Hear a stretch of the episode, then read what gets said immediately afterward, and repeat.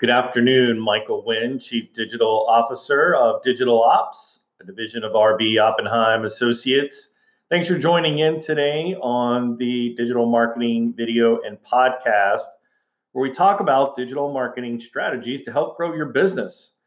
Guys, what would happen if Facebook, Instagram, and WhatsApp went down? What would happen to your digital marketing plan if that were to happen? Guess what, guys? It's happening today uh, across the world, uh, Facebook is experiencing issues with loading images, their ad platform, uh, Instagram stories, um, you know, Instagram images, um, the WhatsApp functionality.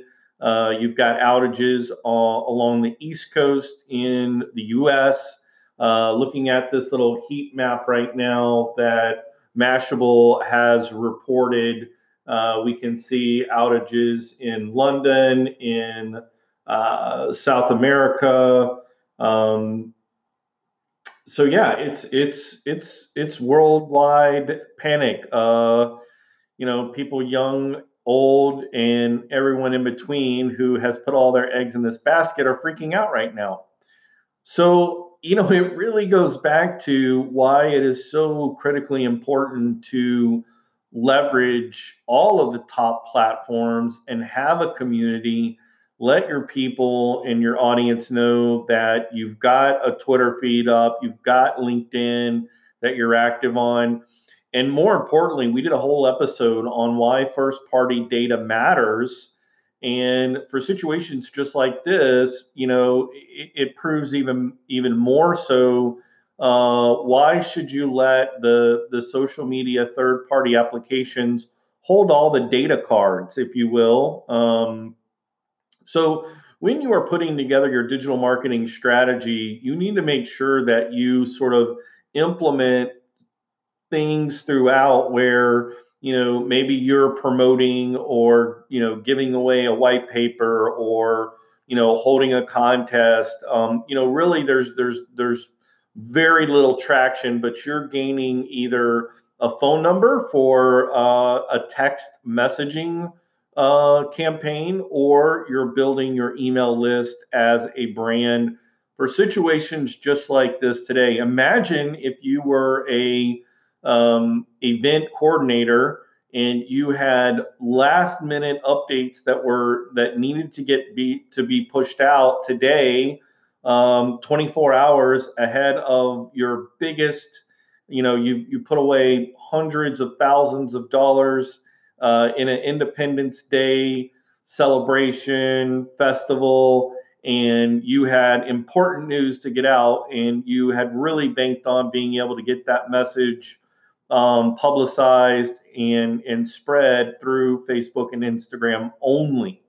Um, this is why having a bank of your own data, email addresses, text messages, phone numbers, is so important.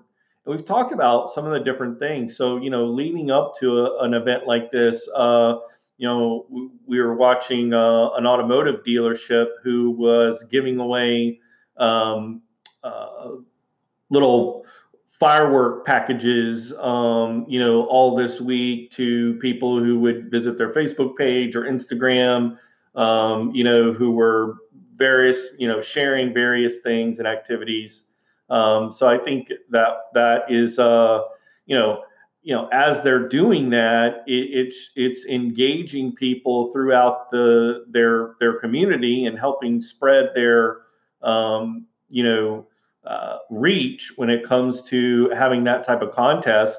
Um, but you can take that one step further, you know, in in providing another link, sending them to a landing page that's really optimized, um, you know, for another type of giveaway or building on top of that, where you're able to collect that information. Um, your own first party data that that's really what it's about now, the other thing that's really interesting too is when you're building this first party data, uh, you have entered into a, a, a relationship uh, or an opt in relationship with that end user who's provided that whether it's a phone number for text or whether it's an email for for email communication, and being able to use that later on uh, with a with a Facebook platform or you know something where you can you know retarget or use that list to you know kind of do other other things. So you know again it's so critical. You've got you know in a situation like this you know you're retargeting on say the adroll platform that's driving traffic to your website is really what you're hanging on to right now. So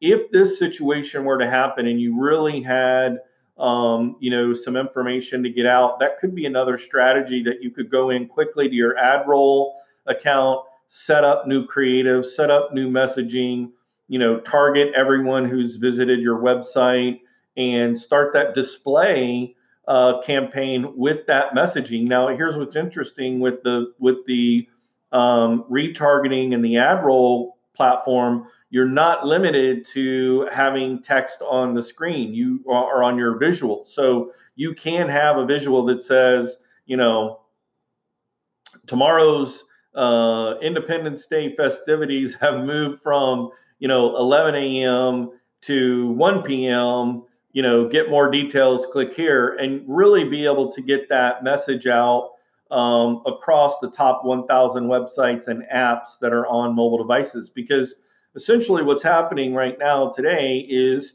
I mean, if you go to Twitter right now, it's absolutely blowing up. They love to, um, you know, hammer Facebook when it goes down. Um, but the fact of the matter is, what we're talking about today is what would happen and, and how would your company respond to this situation and be able to continue the momentum of getting the word out if you've got, you know, a very time sensitive specific information. Number one, you could use text messaging from um, what you've done in collecting that.